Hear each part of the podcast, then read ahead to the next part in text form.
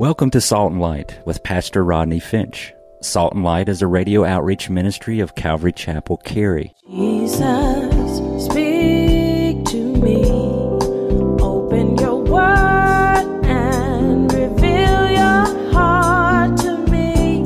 Salt and Light is a series of verse by verse studies through the Bible, focusing on its practical application to our everyday lives. Salt and Light is recorded live at Calvary Chapel, Cary in Apex, North Carolina. Stay tuned. At the end of the program, we will give you information on how to contact us, so be sure to have a pen and paper ready. Today, Pastor Rodney will be teaching from the book of Galatians, chapter 6. So grab your Bibles and follow along. Now, with today's teaching, here's Pastor Rodney. So this is the problem. The Judaizers were telling people in order to be saved, they had to and, and keep the law, they had to be keep the laws of Moses and be circumcised. And Paul says, you know, these guys are classic hypocrites because they're compelling you to be circumcised and keep the law, but there were areas of the law that they preached that they didn't even follow. And don't you understand? Listen, religious people don't keep the law well, you know, we need to, we, we really, if you don't worship on Saturday, I mean, you, you know, that you're guilty of hell's fire. If you don't do this, then you're guilty of going to hell. If you don't do that, well, maybe you don't do those things, but let's look into your life and see what you do do. Religious people don't keep the law. Well, if the Sabbath is so important, then if you really are a Sabbath keeper, then you can't even cook food on Saturday. Now, I don't know anybody doesn't eat anything on Saturday. Anybody here?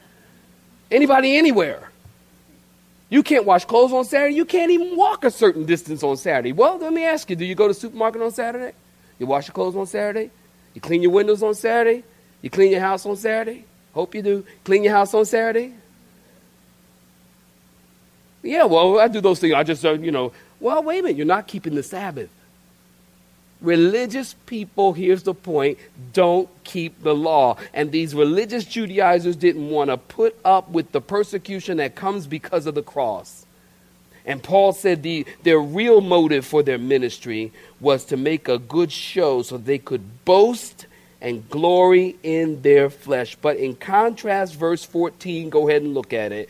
Paul says, God forbid that I should boast except in the cross of our Lord Jesus Christ, by whom the world has been crucified to me, and I literally stand crucified unto me. And I to the world stand crucified unto me. Paul says, The world has been crucified to me, and I stand that way toward the world, literally. You know, like, unlike people today, you know, people don't care about they, they, they, didn't care about the glory that came. Paul didn't care about the glory that came uh, from, from fleshly efforts. Paul didn't care about the glory that came from riches. Paul didn't care about the glory of status and power. Paul only cared about the glory of the cross. The glory of the cross, or boasting in the cross. Now, listen to this. There couldn't be any two words in the Bible more opposite than glory and cross. These two words, listen, didn't even go in the same sentence. And the reason these words are completely opposite is because there was nothing glorious about the cross. I mean, think about that. The cross was the underscore bold underline. The cross was the most humiliating and shameful way to die. As a matter of fact, listen to this in the polite Roman society, if someone was condemned to die by crucifixion, the sentence structure, because they were condemned on a document, the sentence structure on that document would say that they are condemned and they are to hang on the unlucky tree. They're to hang on the unlucky tree. The word cross was never used in a document. Are you getting me? Okay. The word cross was like the unmentionable word. So Paul not only used the unmentionable word, but he also gloried in it. The unmentionable word, but he also gloried in it. No one would ever glory or boast in the cross. When Paul says, I glory or boast in the cross, listen, Paul isn't talking about a piece of wood that Jesus' hands and feet were nailed to. He's not talking about that. Do you understand that the cross was just a piece of wood? Now, there are people, I hope you know where I'm going with this. There are people who worship the cross. they've come to me and said, Pastor Rodney, how come there's no cross in the church? You should have a cross in the church. How come, what is that thing behind your head? How come there's no cross in the church? Because, you know, and I actually, I didn't really even occur to me one time. They said there's no cross in the church. I, I began to think, I went, you know, they're right. There, there is no cross. There's no cross in the church. And some people, they want a cross because for them, to see something tangible or to see some image gives them a point of contact. And some people even go as far as to worship the cross itself. Some people get upset that we don't have a cross in the church. I know some people don't even come to the church because they don't think we love Jesus. We don't love the cross. That's why we don't have one. Listen, we don't worship the cross because the cross is not important. The cross is a symbol. Can you say better amen than that? The cross, listen, is just a symbol. The cross is not important. It's what happened on the cross that's important. The cross was a piece of wood. The cross was a tree. But it's what happened on the cross that is what is important. Paul says, I glory and I boast in the fact of what happened on the cross. He says, I'm glorying, I'm boasting in the fact that our sins were paid for, atonement was made, redemption complete, tetelestai, it is finished. Paul says, I'm glorying in that. That's what he means when he says, I'm glorying in the cross. He says, I'm not, I don't have hope in all these other things. I don't glory or boast in other things. Doesn't that beg the question, what do you boast in? Well, what do you boast in? You know, some people boast in their good works. Well, I'm a good person. I help Jerry's kids. I help out the March of Dimes. I run for cancer research. I'm a good person. Listen, none of those things are bad. All of those things are good. But don't trust in those things to make you righteous. Somebody say amen. amen. Don't trust in those things to make you righteous. Some people boast in their religious affiliation. Well, you know, I'm a fourth generation Baptist. And you guys say it like, see, I'm learning. I'm from up north, y'all, but I'm learning. It's Baptist. I'm a fourth generation Baptist. My grandpappy was a Baptist. My pappy's pappy was a Baptist. My pappy's pappy's pappy was a Baptist.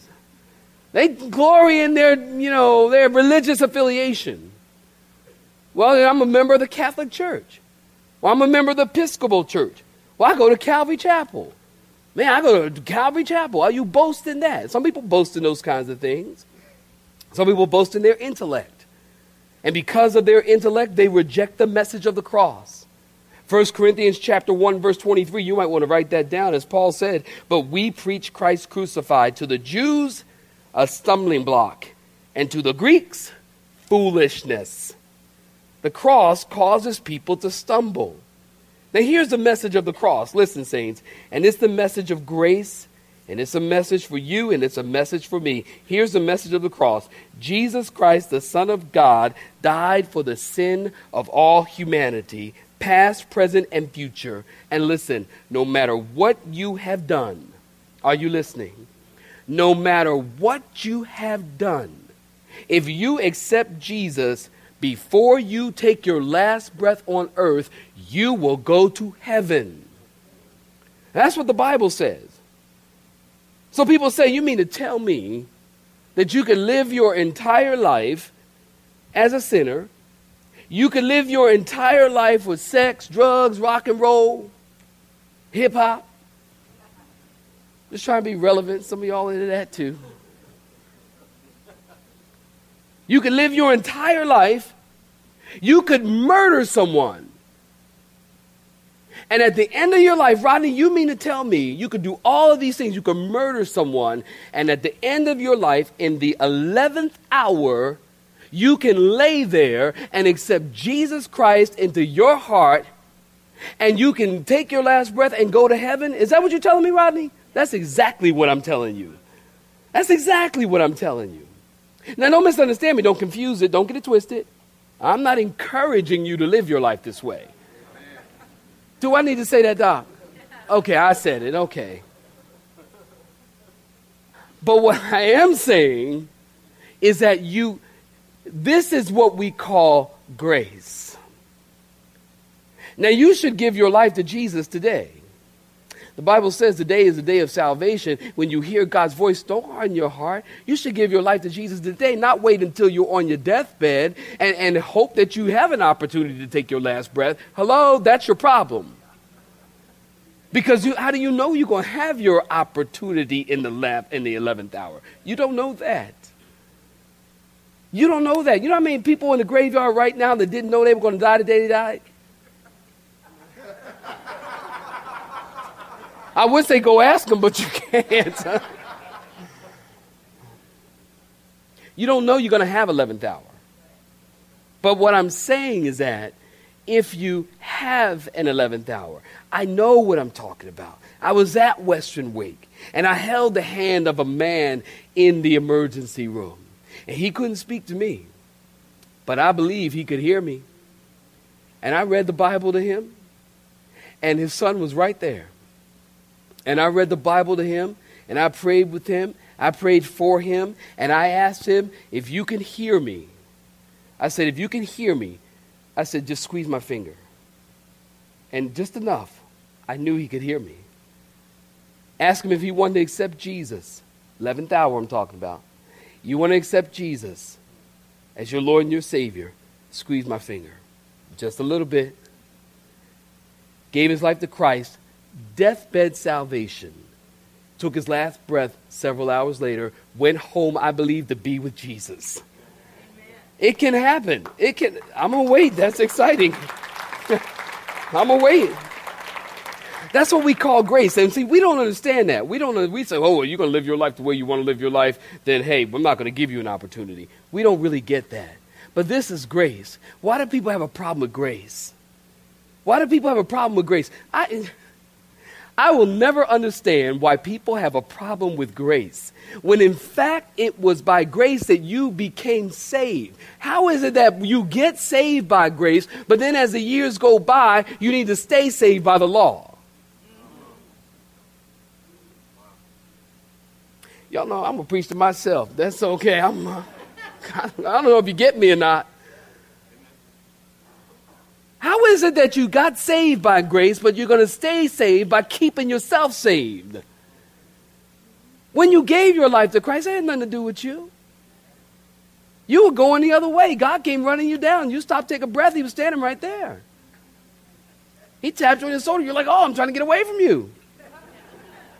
You can't get away from him because he loves you enough to keep running you down. That was me. And so God runs us down by His grace.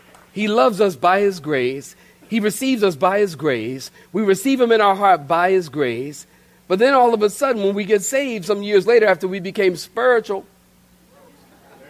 then all of a sudden now we want to stay saved by the law, by legalism. Watch it.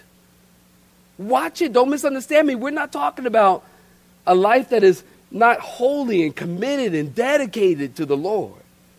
Absolutely, for the believer, we need to talk about holiness. We need to talk about purity. We need to talk about the, the, the, life that we need to live that is pleasing unto God. But let's be sure that we are not crossing over into this thing called legalism and keeping ourselves saved. And now it becomes about what I do to stay saved. Because you are devaluing the cross and you are taking away from its worth. You are devaluing what Jesus did on the cross.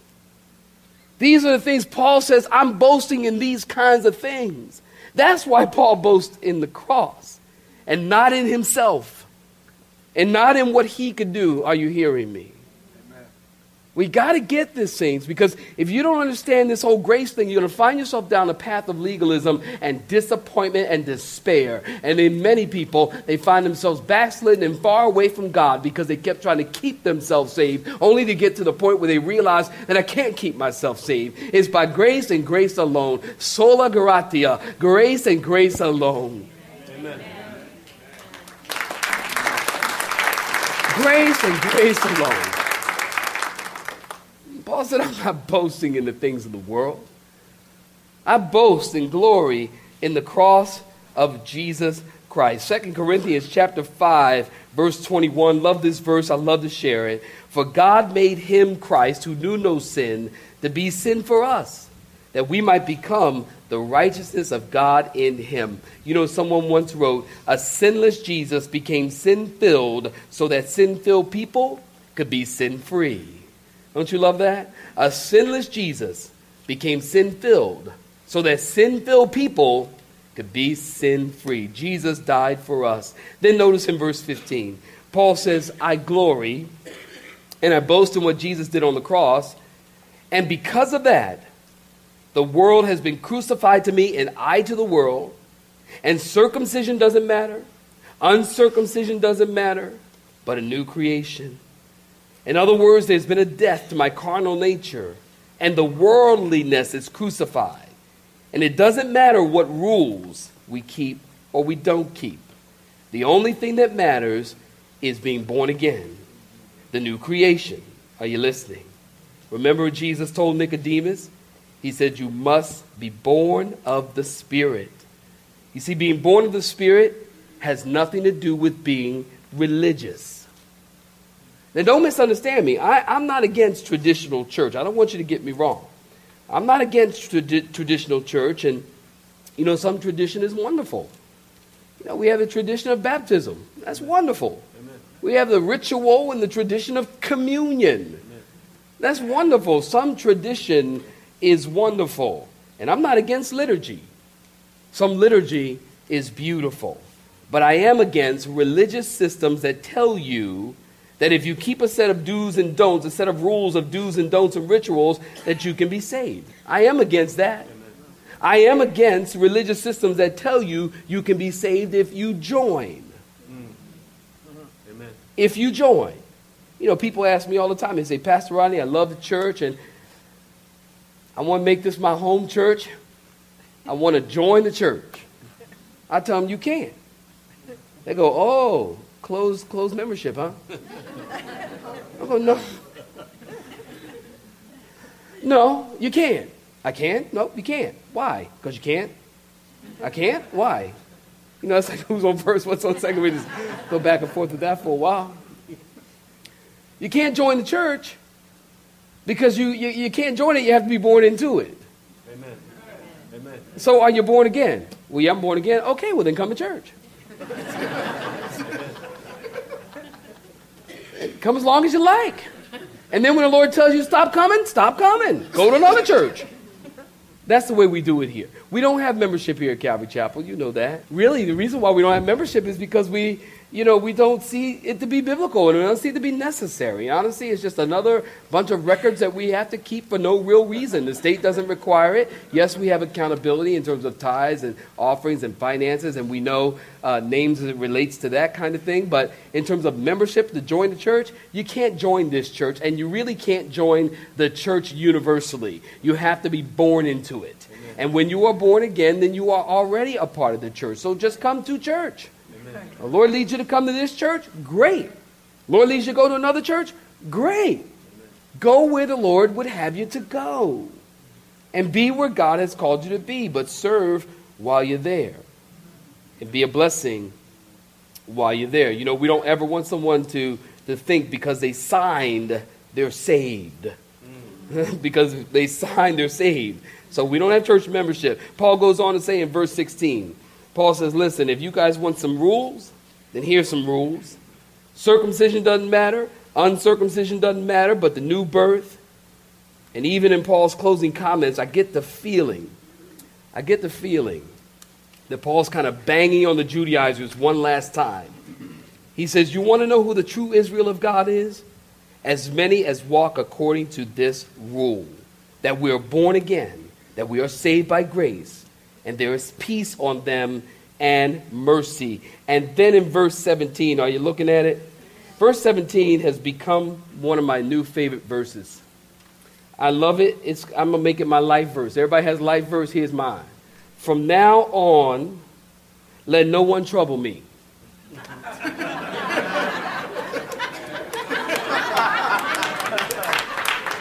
I'm making it my life verse. Honestly, Michelle, get me a plaque for my door. Okay, I want from now on that no man. I, am serious. I think we need to. I think we need to market this thing. I'm, I'm, i think I'm on to something. I do from now on. We can get we could get T-shirts and hats and bumper stickers and wristbands. From now on, let no one trouble me. Somebody come say something you don't like, you know, just show them your shirt. You know, if somebody come knock at my door, I can just stick my hand out and because I put a plaque over my door. But now I'll let no man trouble me. I just stick my hand out and go. Paul says, from now on, let no man trouble me. But here's why. All right, here's all joking aside. Here's why. He says, For I bear in my body, are you looking at it? The mar- look at it. For I bear in my body the marks of the Lord Jesus. Now listen, Paul isn't talking about stigmata. What is stigmata, Rodney? Well, stigmata, listen, refers to body marks resembling the wounds that Jesus suffered. They appear on the hands and the feet, the chest, the shoulders, the back. We call that stigmata. That's not what Paul's talking about here. Paul is referring to actual scars of persecution and suffering. It's almost as if Paul is saying to the Judaizers, again, like one last bang. Context, context, context, okay? One last bang. You guys want to talk about circumcision? You guys want to talk about marks on the body? Paul says, I'll show you marks. He says, I bear my body the marks of the Lord Jesus. And then you can reference that to 2 Corinthians chapter 11 verse 23 through 25. Paul says, "I've labored, I've persecuted. I've been I've been persecuted. I've been beaten 5 times with 40 stripes. I've been shipwrecked. I've been floating in the sea at night and day, in perils in the water, by Gentiles. In the, in, in the wilderness, Paul goes on to give a litany of things that he has suffered for the cause of Christ. Paul says, Nobody should trouble me because I bear the marks of my faith in Jesus. And it isn't circumcision, it's my scars for the cause of Christ and my faith and my commitment. And truly listen, if this Christian life, as we talk about the Christian life, is a battleground and not a playground, if in fact we are soldiers in the army of the Lord, then unfortunately, listen, the natural result of true Christian service will be scars. Every Christian, in some way, has, should have actually, because it's a part of the warfare. Some scars. You know, I, I think of Amy Carmichael, and I, I absolutely love this, this statement, this poem that she wrote and, and I actually try to read it as often as I can. Amy Carmichael, she writes, Hast thou no scars, no hidden scar on foot or side or hand? I hear them hail thy bright ascendant star. Hast thou no scar? Hast thou no wound? Yet I was wounded by my archers spent, leaned me against a tree to die and rent by ravening beasts that compassed me. I swooned. Hast thou no wound? No wound? No scar. Yes, says the Master, shall thy servant be, and pierced are the feet that follow me. But thou, thine are whole. Can he have followed far who has no wound, no scar? We're going to have scars in this life as a Christian. We're going to have scars.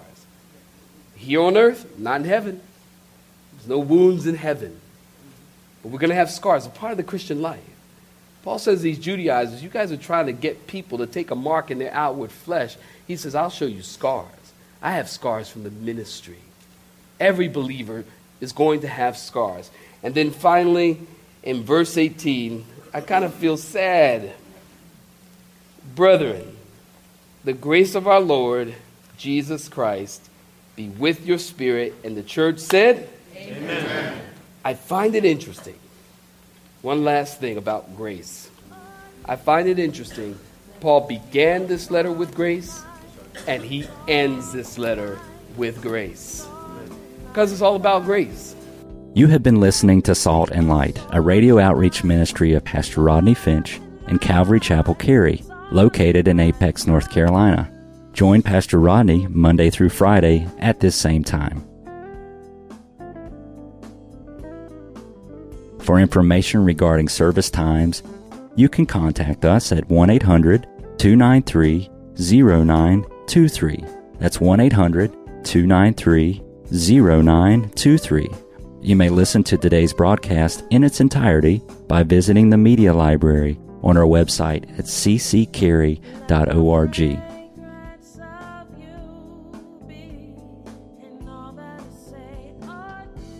We would like to thank you for tuning in to Salt and Light and pray that you have been blessed. Until next time, may you be salt and light.